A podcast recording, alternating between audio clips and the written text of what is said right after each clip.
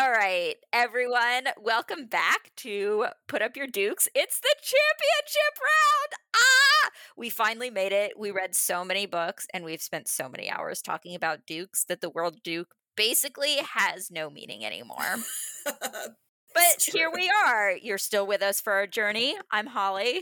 I'm Erin. And I'm Ingrid. And together, we are the Smut Report podcast. Na na na na na na na na Smut Report. So, as I said, this is our last Put Up Your Dukes finale championship. We are down to our final two. Villiers from Eloisa James's Desperate Duchesses series, who gets his happily ever after in A Duke of Her Own. What is his full name? Does anyone remember? No, No. not at all. Like, I have no idea. His name is irrelevant. He's just Villiers. Oh, Leopold Dautry. I have the Oh, book yes, right next to me. Leopold. Leopold Dautry. Old. but whatever. Um, Villiers versus Wulfric Bedwyn, the Duke of Bewcastle from Mary Balogh's Slightly series, who gets his happily ever after in Slightly Dangerous. And here we go. So this is maybe an impossible comparison because they're so different. Both different, both very dukey. Both, if you are a noob who is like, I want a dookie dookie duke, either of these would be great options. I feel like both stand alone, but maybe we can talk about what we learned about dukes by by doing that, and maybe like- that'll help us make a decision. I don't do know. I feel like Holly, what you said about our brains have created a space so that the word Duke no longer has meaning is about right. Like we've read all these different Dukes, we've debated who's Dukier based on criteria, and now it's like, does does that make sense? Was that the right choice? Did we actually make good arguments about what we chose? Did we outduke ourselves? I maybe we did. So, I mean, our whole conversation from our initial parameters discussion centered on their wealth, isolation, and power. And we did a pretty good job, I feel, of interpreting these in different ways. Of Mhm. course, I feel like what did we end up with the top two seeds? Yeah. as our finalists. And we like totally knocked Holly's expectation out of the park. I don't know if you recall, but her expectation was that neither of these would do very well because they wrap up a series. And it makes sense to expect that the end of a series might not hold well as a standalone book. But these really did. I am woman enough to admit when I'm wrong. I feel also that some of our conversation around, I mean, I think we've been having people give us feedback on what they think of as the best Duke as we've been going along on social media. And it's interesting sometimes when folks come up with a different perspective than what we ended up with. And of course, we've been hyper focused on the Duke, not the story Right. Mm-hmm. and how the Duke stands on as an archetype, basically, as opposed to whether or not it's our favorite romance story in the bracket. Right. I mean, I don't know. Well, okay, so Holly's favorite in the bracket was Flowers from the Storm, right?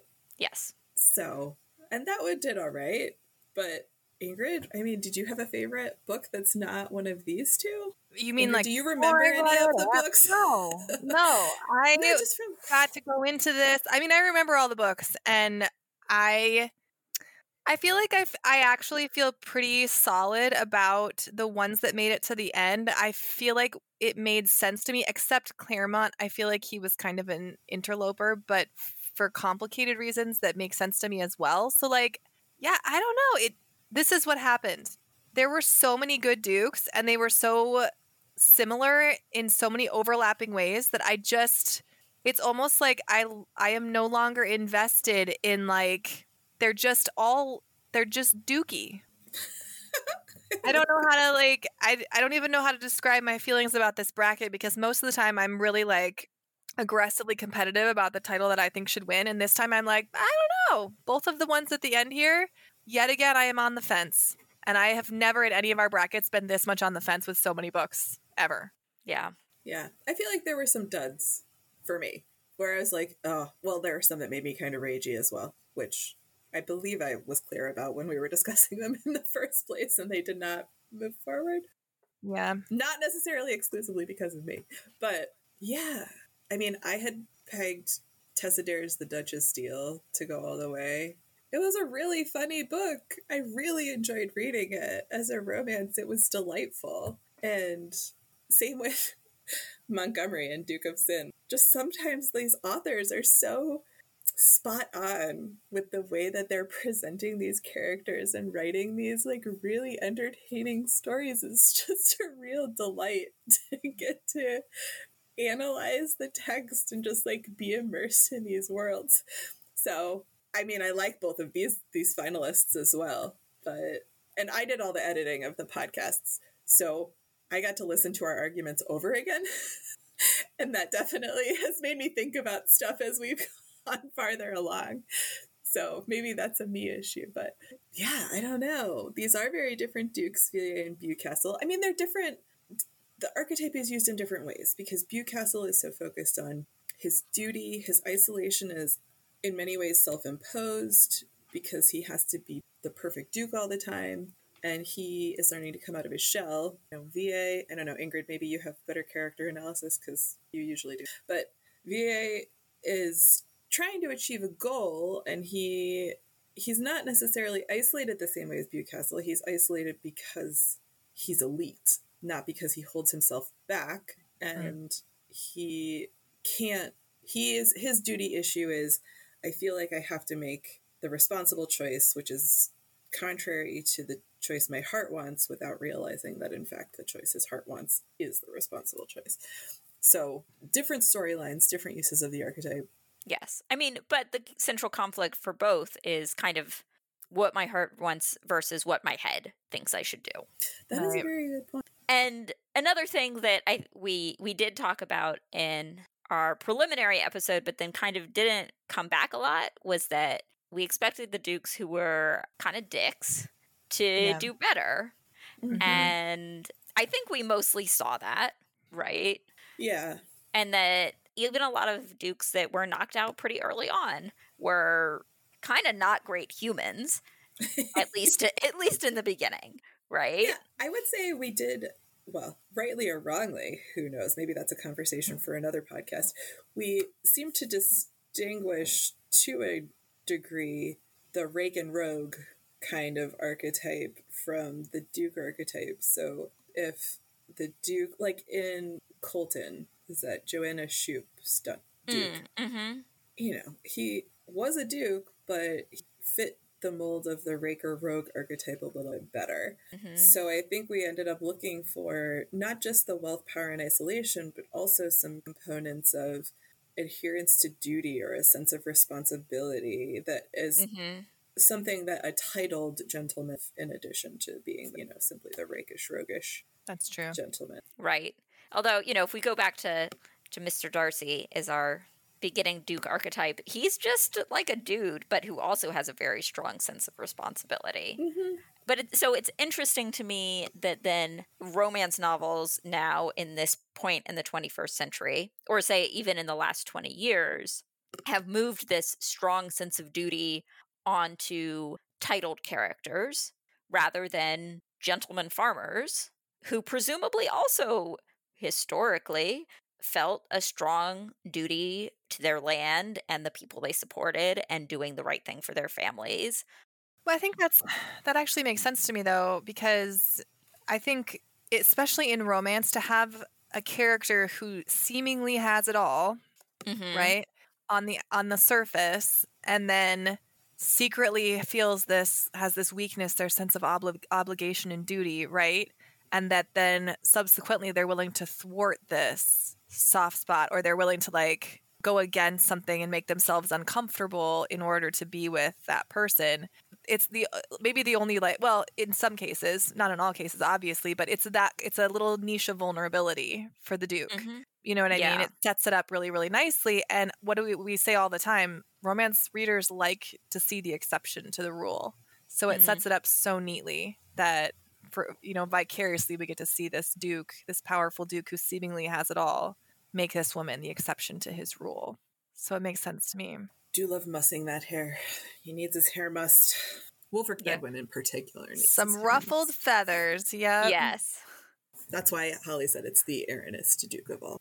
Yes. Although, you know, Villiers needs his hair mussed too. It's a different kind of thing, but like Mhm. quite literally, someone needs to go in and stage a fashion intervention for him because that's his costume. I mean, can you imagine the scornful look he would give someone though? It would be a very different response. I feel That's like true. Bewcastle would have like be- a beleaguered sigh and VA would be like, "Do you know what you've just done?" Like yeah. it would be very different, which is pretty funny to me. So what? Yeah. Are the, wait, did we did we touch on this a little bit? What are are there things that you guys observed as we progressed in the conversation that you think is relevant to the archetype that we didn't initially address? I guess I brought up duty. Yeah. I mean, one thing that I think is interesting is that in our early conversations, we talked a lot about their looks, and that kind of fell by the wayside Yeah. in later mm-hmm. conversation. And it could be because looks were very important in the characterization, eh, like it, for Villiers. for the first Right, few, for and he- Montgomery, yeah, eh, for, and for the- Montgomery, several.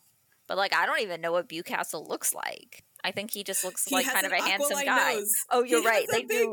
nose. They talk about his, His you know, the Bedwyn nose that they all have, right? Wait. So I think he's kind of a and maybe like- like, piercing gray eyes, but that filled that filled out his icy character persona. Right. It wasn't the same as VA like brutish.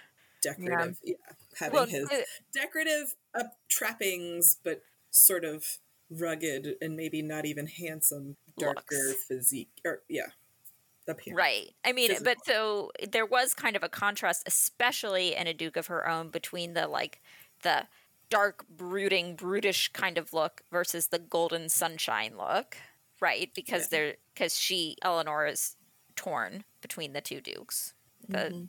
The pretty boy and the not and VA. Yeah, I mean, I think in some of the books that, that ended up not moving forward, Mhm. appearance was more of a thing. Like in A Kingdom of Dreams, the wolf also has similar, you know, hyper masculine, rugged, hmm dark haired look.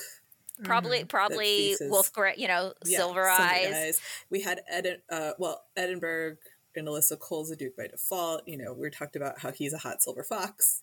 Yeah, and him being a silver fox was kind of relevant. But like, yeah, for Flowers from the Storm, Jervaulx, he's like His- handsome. his, But- Yeah. but like his appearance was not relevant to the central issues that he was dealing with. hmm Right. And like his clothing kind of is, but it's not it's part of his character and that it's, it's a signifier of who he is in the world, not the way Villiers uses his clothing as kind of an outward expression of himself Mhm. or Montgomery. Yeah, yeah. Well, so uh, the other thing is like Villiers is Georgian. Yeah. Yeah, Bewcastle, we're into well, I guess technically the late Georgian or Regency period. Well, it's Regency because It's it happens right after Waterloo. It happens right after the war, yeah. So it's definitely a Regency book, and there were different men's fashions for those periods, which, you know, I feel like I always think it's funny when in Regency books, the heroes are presented as like the modern masculine I- ideal body shape. What do as you mean? opposed to because apparently if you Oh, you mean you mean you like read- like you mean they had like six packs and V cuts? Like is that what you mean? Yeah, right. That, but even beyond that, if you read what Darcy's appearance is like, or do additional research even into what a handsome man looked like in the early 19th century, it's like has sort of like sloped rounded shoulders and Mhm. is like very slim and trim, not like a muscular man with like great traps. Yeah. Not know? the triangle. yeah we're not looking for a triangle here uh, you know like i mean if you how many books have you read this is ridiculous but how many books have you read where the author makes a comment about how the hero definitely did not have to stuff his stockings his calves were 100% his own mm-hmm. oh. More than one. you know it's like And, and also where there's like a, a, side character who we know we're supposed to not like and make fun of because he wears stays. because he wears stays. yeah. So we're projecting our like modern sensibilities on our heroes in historical romance a lot, and yet we're still seeing the differences between Villiers and Bewcastle in terms of like what's attractive in their apparel. Now, I will give that little asterisk because Villiers' son like mocks him for his appearance, and for That's a Georgian man, he is dressed very fashionably, and his Right. I mean, he wears. Does he wear the red heels? Like men Yeah. wearing red heels was a thing, hmm and so, and it was a trendy thing. It was a sign of social status. So, you know, would people actually have mocked that? Like, probably not. Probably be like somebody now being like, "Oh, Like you weirdo don't with your like- Air Jordans. Like I don't know. yeah, Yeah. exactly. Thank you, Holly, for that rescue. yeah, like uh no. So that is, I don't know, an, it, something to consider with respect to, or maybe not something to consider. Something that is interesting about discussing these historical romance heroes, you know, Mhm. from a modern Well, lens. I mean, what what you said is that you know historical romance heroes are still written for modern to be attractive for modern readers, Mm-hmm. and it might be that we found Villiers and Bewcastle to be the most attractive for us because Mm-hmm. both of these books were written in the first 10 years of when we were reading Reading. romance novels. Mhm. That is a really good point. Although I do feel like we talked about how Courtney Milan is kind of on the cutting edge of Mhm. trends, and I feel like we all did like Claremont. Claremont Right. was so great as a duke. Yes. And I noted in our initial uh, Let's Talk Archetypes post about what I don't always like or how, why I don't pick up newer releases of historical romance is because I don't know what I'm going to get. And I know Holly, you've read your, you know, you've become our historical romance expert Mhm. on the blog, and you have read several dukes who are grappling with their position and privilege in society. I think Mhm. what was the Eve Pendle book where they Yes. they go be Yes. farmers or something, you know, like they go make their Yes. the dukedom into a commune or something. Uh, not exactly, but he he does go be a farmer at the end. Yeah, Like does it like he cosplays as a farmer, but then actually it's just like I'm not gonna have my title anymore, and I'm gonna really be a farmer. Yeah. So, and as we see in the even in the Courtney Milan, like that is satisfying a modern desire to have some accountability for these heroes. I think what in the context of this showdown, the Courtney Milan was able to do that I haven't seen uh, the other modern sensibility dukes we didn't see and also in other books that I've read didn't see and therefore didn't find satisfying was he's not necessarily behaving with the perspective of the way he exists in the world, right? Claremont was so good at he wanted to be a source of change in the world, but he decided to use his position in society instead of trying to go around it or say that it was worthless. You know, he mm-hmm. wanted to use his title to create the change. And also, he was so blind to so many of his privileges Right. that he was still using his money and Mhm. using his title and power without even realizing that that was a component of himself.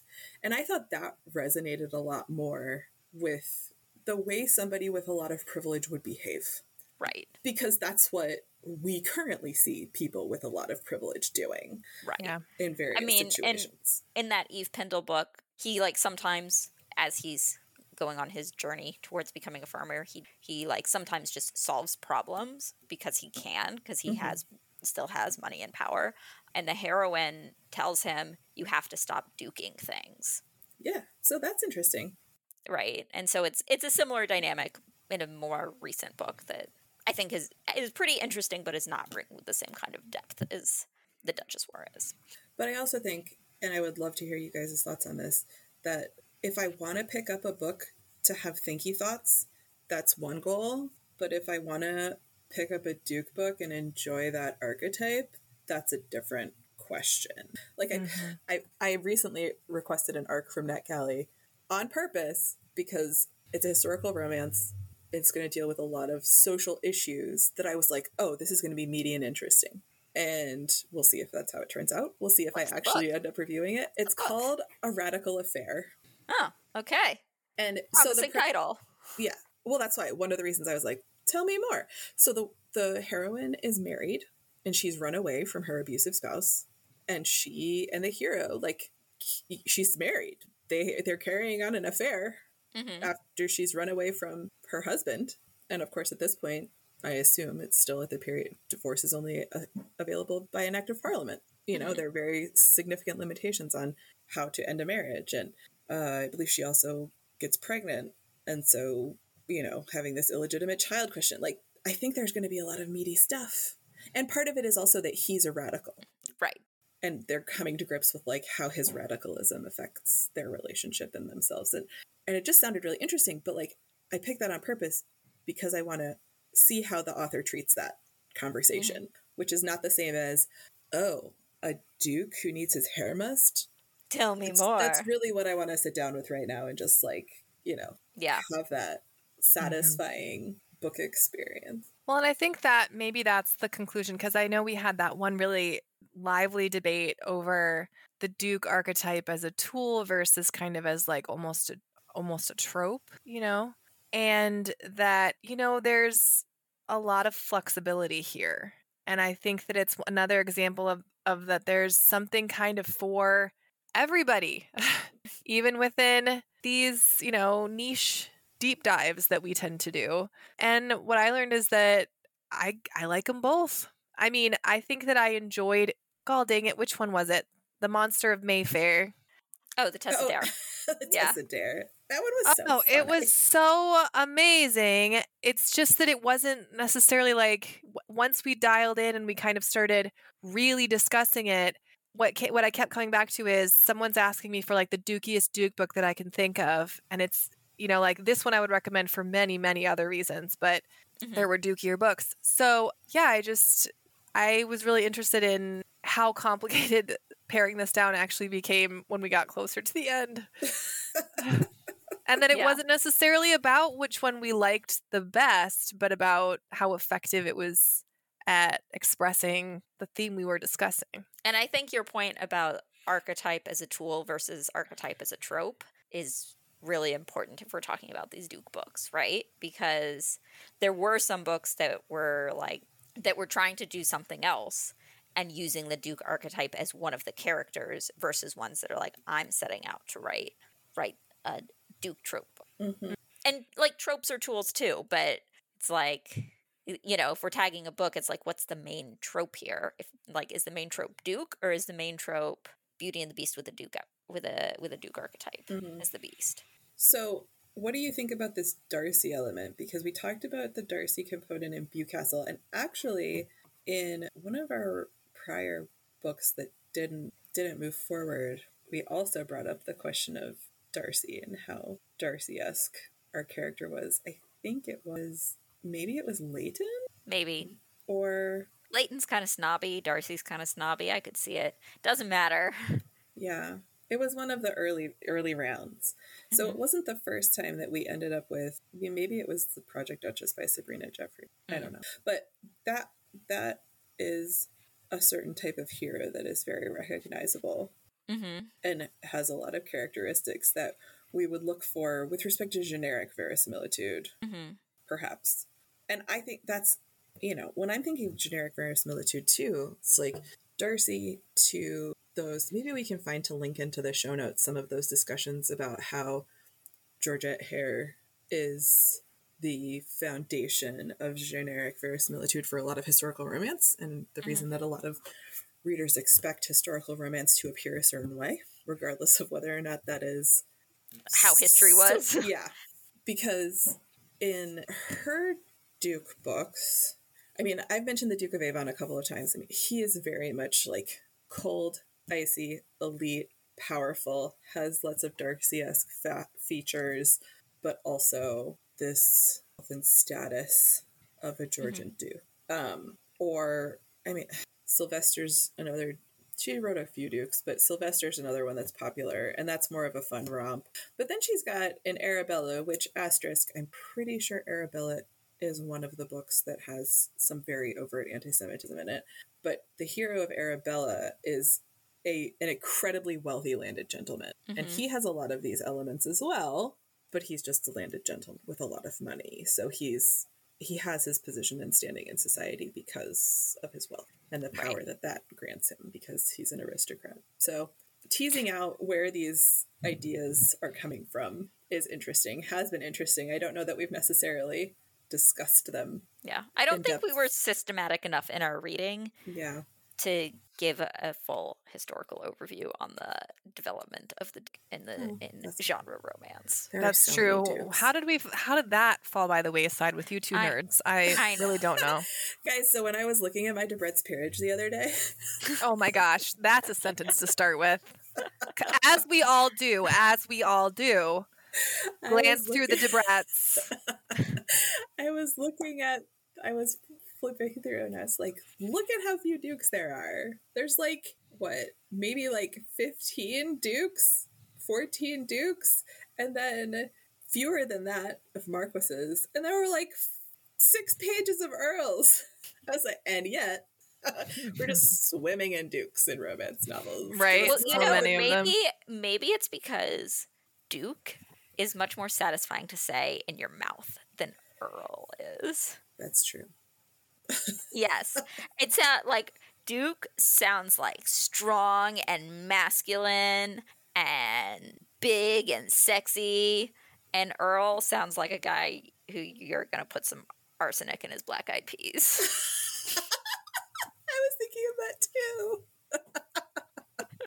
too. Anyways, we're circling around and around like what we want to decide about these two finalist dukes.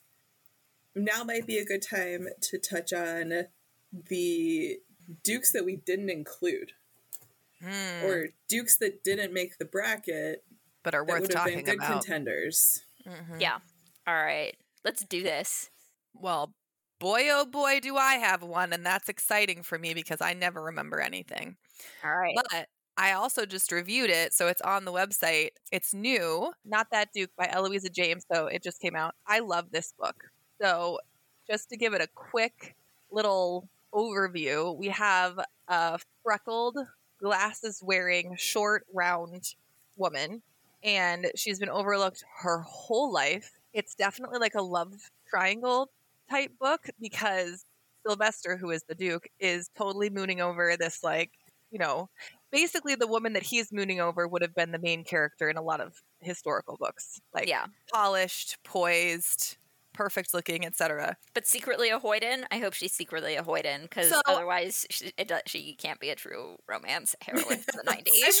Like, yeah. does she ride? Does she ride her horse in inappropriate ways? Like that's So, what we need to know. No, that is the important question here. I she is it is highly suggested, but weirdly not super judged that she probably gets knocked up while not married. But it's it whatever because I think that she gets a book too. I don't know Mhm. if I haven't read. I don't know the series. I don't know if it's already been published or if it's coming next. But it's kind of happening simultaneously. So she's not the bad guy. She's like a very nice person. She's just wrong for Sylvester, who really does need to be with this absolutely banana pants, tiny red headed, freckled, glasses wearing, really smart lady. And so, anyway, he is totally hung up on what he thinks he needs to be doing. His parents were really in love with each other and kind of went against society to be together. And so he wasn't really interested in that because he grew up and he knew he had to be the person who kind of was suave and worked society so that his family would be accepted because his parents clearly didn't care. So anyway, that's like the backstory. And then she's just like basically you want to be her, be her or be her best friend. She's really cool and yeah. Oh, and I don't know how Eloisa James does it. So it's just really good. She um I just really like this book. yeah, and I will say Eloisa James has written many, many Duke books, Yeah. Mm-hmm. many of which are awesome. Like if you want an, another old Eloisa James, The Taming of the Duke is like so good, right? Mhm, mhm. Yeah, that's a good one. You she has her, her Regency fairy tales series, and I think like half of those guys are dukes, right? Right. Yep. Well, and you know, you know what I thought was really interesting about this book is that I've I immediately was real remembered that I've read Eloisa James, right? And mm-hmm. she's she's been in she's been a top name for some time. I mean, she's not a mm-hmm. new newer author, but this book was it hit all the marks for a, a classic Duke book, but I also personally felt like it started to kind of hit some of the points for what modern readers are looking for in romance. So this book doesn't really have themes that I think would lend itself to being considered like a woke book, you know. Mhm. However, the way that they interact together, there's it's I don't know how to put it except to say that Sylvester and Stella interact in a way that feels very much like they're equals without necessarily sacrificing that he is very clearly a duke. And I need to sit with it and kind of because I you know like we've made so many discoveries and talked about so many different facets during this that I haven't really processed this book as much, but I just loved it. There spoiler, there is a whole scene involving dildos. So it's fantastic. And I loved it. And I think if we had read it, it would have probably been a contender. Mm-hmm. Do I think it would have taken the taken the, the cake? I don't know. But it definitely would have it wouldn't have been one of the first to be kicked off. Let's No. just say that. I mean, maybe someday we'll just read all of Eloisa James's Dukes and figure out which one, if see if any of them are better than Villiers. Next bracket. Next Next bracket. bracket, the Eloisa It's what we James would Duke never off. do again. Yeah. We will definitely mean- never do a bracket again, except for let's plan this one. Except for the Eloisa James Dukoff, and then the Tessa Dare Dukoff, and then the Sarah MacLean Dukoff. Yeah, Right? you know, Sarah I- MacLean, I don't think is written.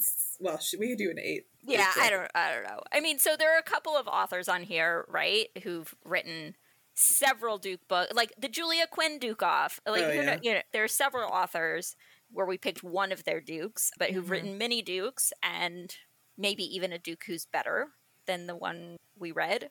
Well, and know. to bring that up, the 2nd thing that I wanted to point out was the Girl Meets Duke series, which coincidentally, the Duchess deal, which we read for the bracket, is Mhm. in that series. However, I think the Governess game, which comes after it, would have probably gone further in the bracket than the Duchess deal. Oh, interesting. Yeah, yeah.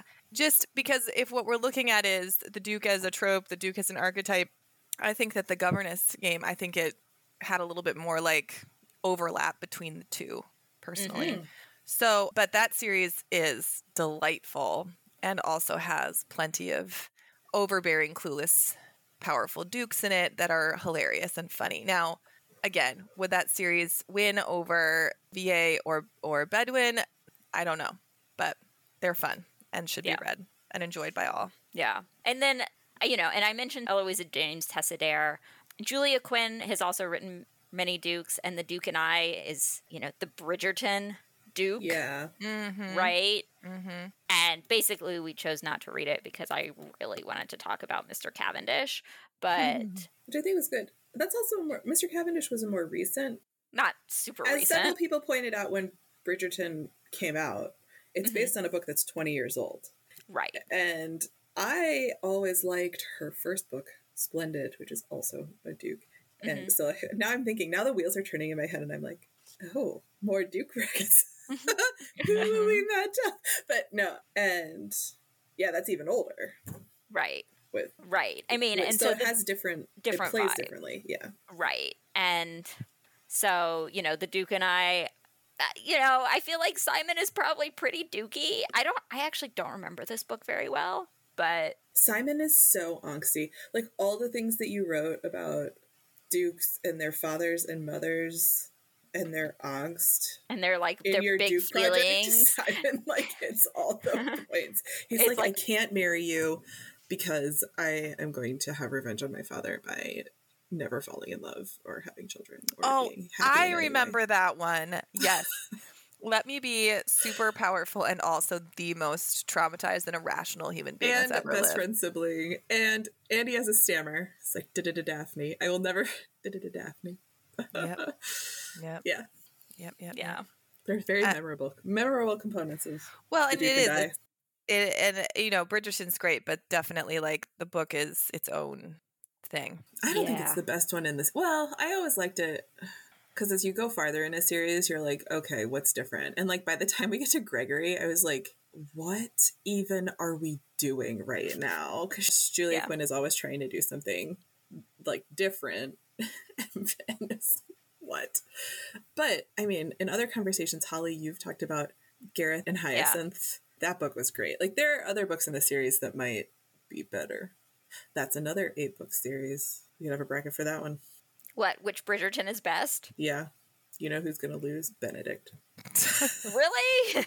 It's a Cinderella retelling, and Benedict is kind of a tool. I I don't know. We could talk about it. We could talk about it. Anyway, moving Yeah, on. but but like Gregory is a yeah, Gregory is also. But that was the last book, and she was like, I don't know. What am I going to do for the eighth kid? I already used all my plots and tropes.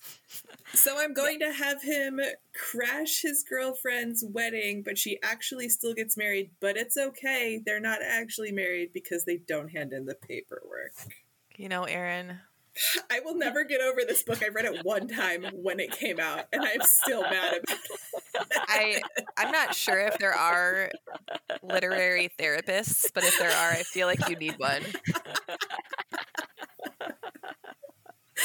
It's like go go in the timeout. Secrets of Sir Richard Kenworthy also. Just like WTF, mate.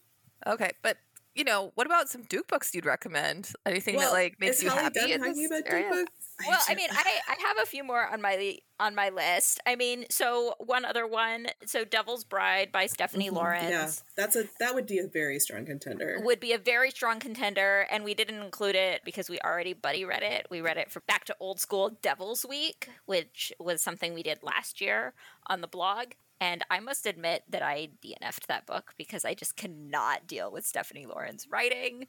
But based on our conversation and the bits that I'd read, he is extremely dooky. And the whole point of the book is about him showing the heroine who he sees and is like, You're mine. Like, yoink. And then convincing her that she actually is perfect Duchess material, right? Mm-hmm. Through. He also does not say "I love you." He doesn't say "I love you." What did I say? Did I say this in our conversation? Then he doesn't say "I love you" until like the double digits book in that series, when one of his like cousins is having an issue, and he's like, "You know, I love you, right?" And she's like, "Yes, dear, I know." I was like, "What?"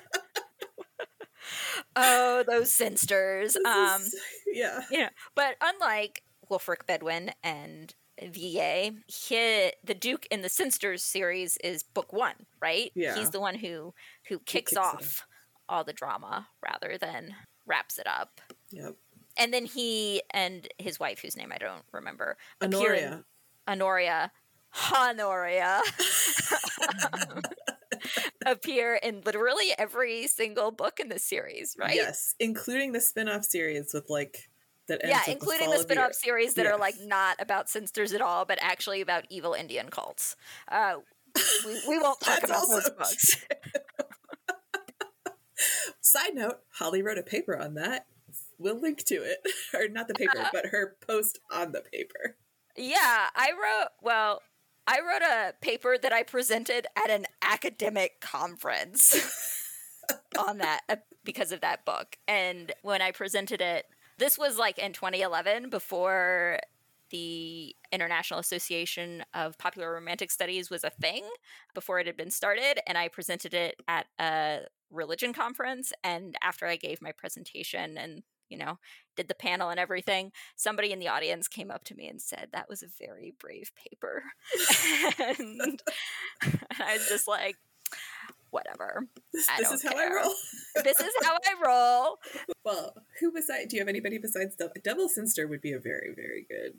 Yeah, Devil Contender. Cynster. Who else? You? So, other things on my list, I have Something Fabulous by Alexis Hall, which Aaron and I also had previously. so. Pre- well, you know, we buddy read this one too. Yeah. And this is a newer book, and it's a queer Duke, which we did not really have any representation of. True. So it's a male male romance, and the main Duke character is just like Alexis Hall takes the Duke trope and puts it to the max and shows how these Duke characteristics are toxic and cause problems for this character, right? Mhm. Mhm. Yeah, it was the- interesting. Sorry, I he Yeah, go ahead. I think it was on a on one of his Twitter posts or something around the time that a lady for a duke came out. Like something Mhm. fabulous came out, and then a lady for a duke came out. And then he Mhm. said he was so worried about the privilege that what is the fabulous Oh, Valentine. name? Val- he was so worried about the privilege that Valentine had that he focused on making it very clear that he had this privilege and like it was a problem and people got mad and were like why are you so mean to valentine Yeah, I know. Well, yeah, and then they he were didn't do that with the other duke and like people didn't acknowledge the the power and privilege of the duke and uh a lady for a duke like Tough, hardly at all Yeah. But anyway, I feel like something fabulous could have been an interesting. I don't know how far it would have gone. Though Valentine is very dukey, but like Courtney Milan, Alexis Hall is interested in kind of interrogating what that means. yeah Mhm. So there. And then my I have a couple others on my list, but the final one that kind of I wish we I had added and this one I think I actually wish we had added is A Good Rogue is Hard to Find by mm. Kelly Bowen. And a note about Kelly Bowen, it seems like she has a lot of Duke books, but 50% of her books with Duke in the title are not actually about Dukes. And I don't know why that is. And this one, uh, Good Rogue is Hard to Find, is one of the three books in the Lords of Worth series. And it's about the Duke of Worth. And it's the only one without Duke in the title. And it's the only one that's actually about a Duke. So, like, I, Mm. like, like, I don't know what's going on that one out. but this is a you know he's a duty duke who wants to settle down you know and wants to like find a cause to like give him something to fight for and like through his story it's kind of like about an awakening of a duke Mm. um an awakening An Yes. awakening. an awakening um so it's not like he he's like oh here's how i can use my power and privilege for like actual good. And also the dowager duchess who is kind of the one character who's in all three books is amazing. She is basically a, like a grandma social justice warrior but who pretends to be crazy. So but like just is crazy she enough the one who has like purse chickens Yes, she has purse chickens and pretends to be crazy so that nobody takes her seriously, and so she can do things like um, help uh, fix horse races and like help abused women as like fake their own deaths. So That's awesome. that's what's going on there. So yeah, I don't remember much about the Duke of Worth except he goes through an awakening period and has the awesomest Duke mom ever. That's pretty cool. it's good to have a a good duke mom Yeah. as opposed do to have- a they have kind of a str- abusive duke Yeah, mom. Yeah, they have a strange relationship because he's like, my mom is being cray cray, and I need to go like rein her in, and she's like, no, how am I gonna hide abused women and fix horse races if you're poking around in my house? Um, so they also they also have to figure out their own relationship, but she's not abusive. She's like cool. That's awesome. Yeah. Very fun. Oh, this there are so many, so many Duke books. So many. And then of course we didn't even really touch on possibly the plethora of indie published books because they're Oh, yeah. so popular for TradPub that Mhm. here Yeah. we are. So well, so Adria Richards was an indie pu- indie published book, Mhm. but I think that's the only yeah, I think so. indie book we read for Yeah. this.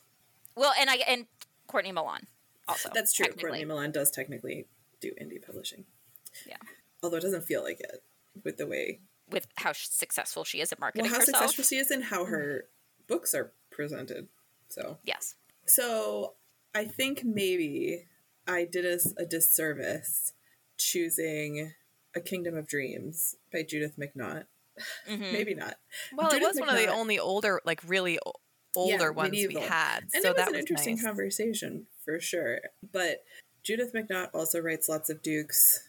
And, you know, we talked a little bit about Whitney, my love. Yikes. But maybe we should have read it like, together. I think I'm ready. I think I'm ready to read and discuss Whitney, my love. I'm just like, oof, duh. okay, let's do it.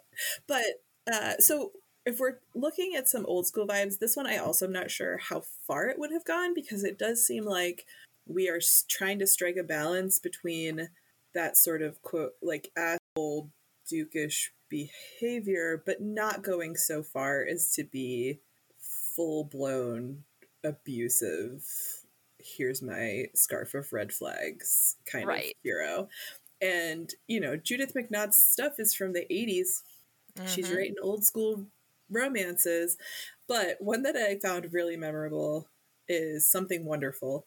And this one is a duke, like, goes off into the country. He marries a completely naive country girl, just kind of out of hand because he's a duke and he can do that. Mm-hmm. This After- is Judith McNaught. Judith McNutt after a very Okay. bru- brief courtship. And like on their way back to his estate, he gets kidnapped and shanghaied. And then he comes back and she's like thinks that she's widowed and she's made friends with his quote friends. Um, and he's like, You have been sleeping around with the guy that I hate and blah blah blah blah blah and it just of course devolves from there into all the like bananas judith mcnaught misunderstandings high drama everything She does Um, like a good. She does oh, like yeah. a good uh, drama flair for the so- ridiculous.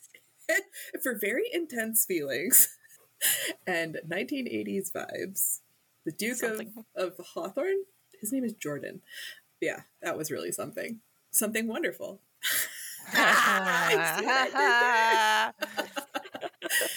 Another one that I mentioned a few times, I've mentioned Georgette Heyer a bunch of times. I didn't add any Georgette Heyer to the bracket for a couple of reasons. One, I don't typically mention Georgette Heyer on the blog because she was writing in the mid 20th century, and there are some very overtly anti Semitic in particular, and sometimes racist content in her books. They're old, yeah. so I don't like to review her stuff actively. But if all those caveats don't scare you away, these old shades, I was like, Holly, you have to read this book. This guy is the dukiest duke ever. And Holly was like, Whoa, this age gap is squicking me out. Yeah. So to be clear, I read this probably when I was 23, maybe like 15 You think it was years that ago. long ago? It was a long time ago. yes, ago. it was a long time ago, maybe even earlier. But yeah, I mean, he's probably very dooky, but there, but he's 40 and the heroine is 17. I thought Cool she was, like, oh, boy. 18. Yeah, she's really he like finds Yeah. her. Oh, she's an orphan kind She of. she's like an orphan who becomes his ward Oh, and no. like yeah, Yeah, the- Ingrid, you would not enjoy it, I don't but think I found it delightful. Yeah, So- the the squick factor was high for me. I think reading it now, I might be able to put that aside and appreciate other things about this book. But where I was at that point in my life, I was just like, which is funny because I was reading all books about Oh, like there's 18, 18 year olds marrying 35 year old men. olds, yeah. But, But in that's this one, sexy, Holly. Uh, but in this one, they're playing with it. The like their the age gap is explicit, and they're playing with it, and it's part of their dynamic. Yeah. Like I mean, Right. he calls her his enfant. But yeah, so he, I mean, the thing about Avon is he is so powerful that he's playing a chess match with like the lives of other aristocrats kind of for fun. So when he finds Leonie, he's like, oh, you look like this other guy that I hate. I'm going to see what happens. And he, sh- at that point, Leonie is pretending to be a boy. And so he makes her, her his page and then he brings her around with him and the guy he's like observing to see what this guy will do and that sounds an awful lot like Valentine Napier, yeah the Duke of Montgomery. yeah yeah and he just starts poking and and it turns out that she's actually the legitimate daughter of this i think he's an earl but the guy didn't want a daughter so he traded her with like the farmer's son and and she like ran away. And so then he takes her back to england and like trains her to be a girl. And then he gets jealous because she makes friends with his younger brother. Mhm. and he's like she ru- they get kidnapped of course because of course they get kidnapped. Taken back to france. And he's like oh man my brother eloped with this woman that i'm hot for but i can't i mean I'm too old for her. I don't know. There's I feel just so like much. so woman much is a real stretch there, but that's okay. this young lady. This Anyway, child. there's so much. It definitely has strong dupe vibes. Yeah. Georgian, so it's all about his like. Oh yeah, I do remember he has like powdered wigs. hair. Yeah. and, like these curly Q wigs. beautiful. love his, it. his hands are so white that they show off his like gigantic emerald rings. It's very leaning into the Georgian Maybe I have to reread this. vibe. I'm gonna hard pass on that one, guys. Uh, I'm surprised you followed never read Devil's it, Cub, Ingrid. which we haven't done a lot of. We didn't do airs. I think I'm I sorry. read I read I read a good number of those books, but I think Erin very sweetly curated. Yeah, I think Erin was like, This is not the one for her and was like, How about these other ones? So no, I didn't read that one. Probably like you- there are a few Yeah, that maybe you need to read half of it, and then you'll be like, "Oh, this one." yes. Ingrid's just shaking her head. No, I don't want to read it. No, thank you. I mean, there. I will say there are plenty of Georgia Heyer, or like Aaron said, if if you can suspend some of the some of it, it I think it is valuable because it is one of the building blocks of modern romance. I would argue. However, yeah, there, it's definitely you can read subsequent books that have similar themes, perhaps not quite her tone because it's pretty unique but you know maybe without the anti-semitism and the racism but Yeah. but they they you know there's a reason why she was a heavy hitter even way back then and even now today so yeah. Any others you want to talk about, Erin? Well, so a couple I didn't as I was adding my recommendations to the bracket, I chose older titles because I was focusing on books that had been that memorable to me that I might have mm-hmm. read them a decade ago and I they were still sticking with me or I guess in the case of Bewcastle I've read them like 10 times. but there were a couple like uh, something fabulous was one that that I also had flagged as just being at least an interesting conversation starter because the the focus on Valentine, different Valentine, being a duke. Another one that was really popular. It's a Berkley publication, so shocking. Was Bringing Down the Duke by Evie Dunmore, Mm-hmm. and I felt like he and he's also the Duke of Montgomery. There's so much overlap here perhaps they're related how many titles are there? But that focuses on suffragettes. Mhm. Asterisk, side note, fabulous fact suffragettes are British. American suffrage movement women are not called suffragettes, in fact. Wait, What are they called? what what are They're they? just called suffragists. True story. okay Wait, by Uh, whom are they called suffragists? Themselves. They were not called suffragettes. That's a British Or they term. did not call themselves suffragettes. They Right. called them s- suffra. I because think now in the I mean, if you're doing so historiography is the study of history, right? Like oh aaron specialists She ate in her the mental field would not morning. refer to them like when I was studying radical history because of course the suffrage movement is also a radical movement in- of its time. You know, we made that distinction in class as well. But I think popularly among people who are not historians, the terms are conflated. yes, But This yes, is- that's no. true. an important discussion suffragettes topic for this morning Okay, so Okay. anyway, the heroine of Bringing Down the Duke is one of the first women students at Oxford, and in order to do this, she has a scholarship that requires her to be a suffragette, basically, to engage in various political activism in order to support the suffrage movement in Britain. And as a part of that, she meets the Duke of Montgomery, and he is just like so starchy and so stodgy and so needs to have his hair mussed. It was a very delightful read at the time. I'm not totally sure how it would match up with some of our other dukes, but I would I would have probably been perfectly happy to reread it for this and see how it went. Hmm. So that's a more modern. It's more modern in its outlook and substance. It's a more modern publication, but it still has some of those dooky elements that are not fully woke Duke. Like she gets she goes to jail and he goes in there and he's like, Why do I have to bail you out of jail? I am very displeased that you are in jail because that is not a place that I want you to be because it is not safe here. It's just cute. All right. And then maybe, I don't know, there's this. I really enjoyed reading it at the. Well, I really enjoyed reading the first and third books. The second book, I was like, can we think about anything except for sex in this book? Which some people would really like, but it's the Decadent Duke Society is the series. The first book in the series was really fun. Who's the author? Oh, the so it's the Decadent Duke Society by Madeline Hunter. The first book in the series is The Most Dangerous Duke in London. And he is coming back. He's dark, he's brooding, and he wants revenge against Mm. the heroine's family. But the heroine is like, I have life goals and I do not need your BS. And I am going to take what I want and be amazing. So she's like also the perfect Duchess. Maybe we need to have a Duchess bracket. She was like an awesome Duchess when they finally get married. But that one had like a very like dark antagon not not like full dark romance, but like revenge, uh, antagonistic vibes kept the tension going, Mm-hmm.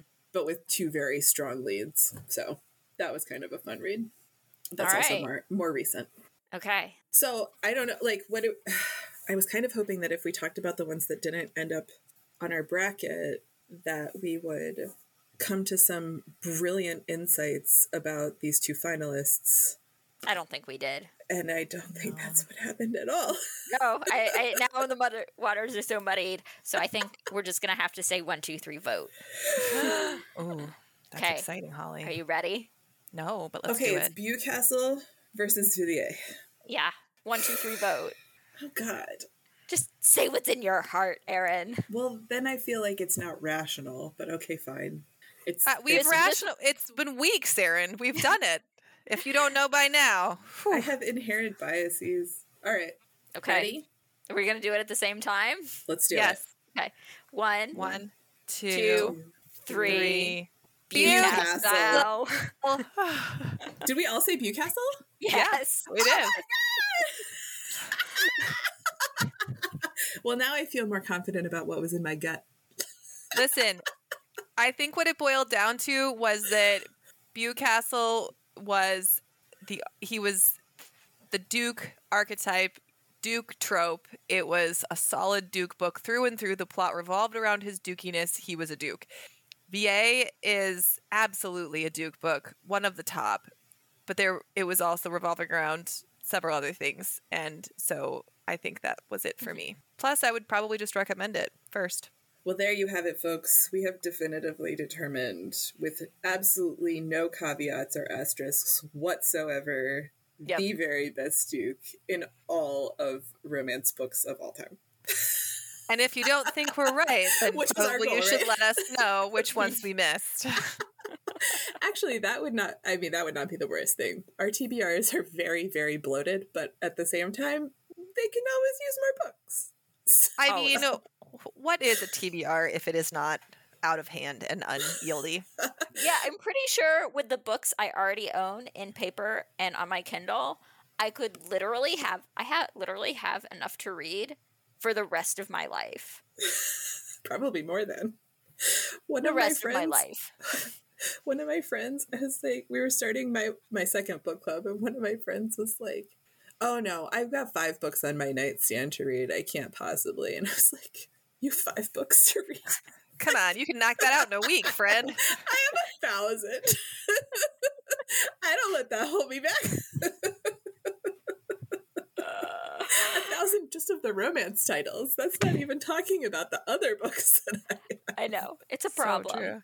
It's a problem. It's a beautiful anyway, I hope all of our other Duke recommendations also made your TBRs go out of control. And I don't know, what are we doing next on the podcast? We might well in october we were going to try and talk about abortion right Yeah, so I think we want to talk about abortion. We might try to do a spin off episode where we talk about duchesses and all these Duke books, like the oh, Ugh. heroines and what makes a good Duke heroine.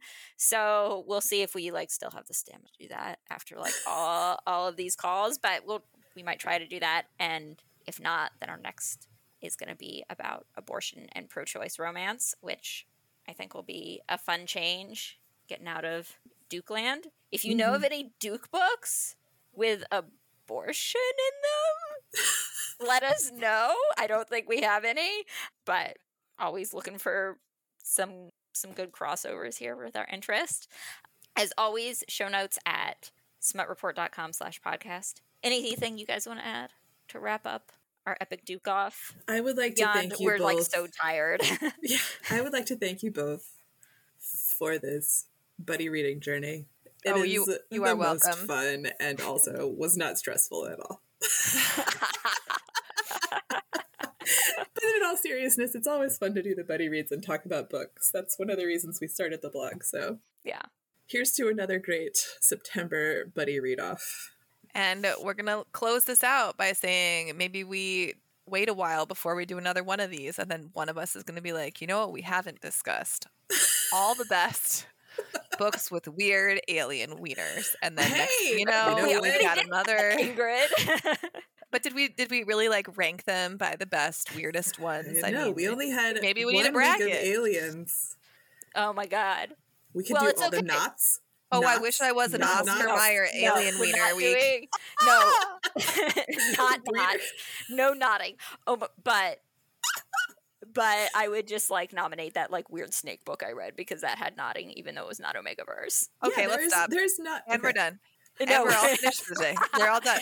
yeah, alien wieners right Did here I on the Smart opened Pandora's box and I regret it. Oh man. Okay. right. Well, on that note, Keep it smutty, folks. Na na na na na na na na smut report.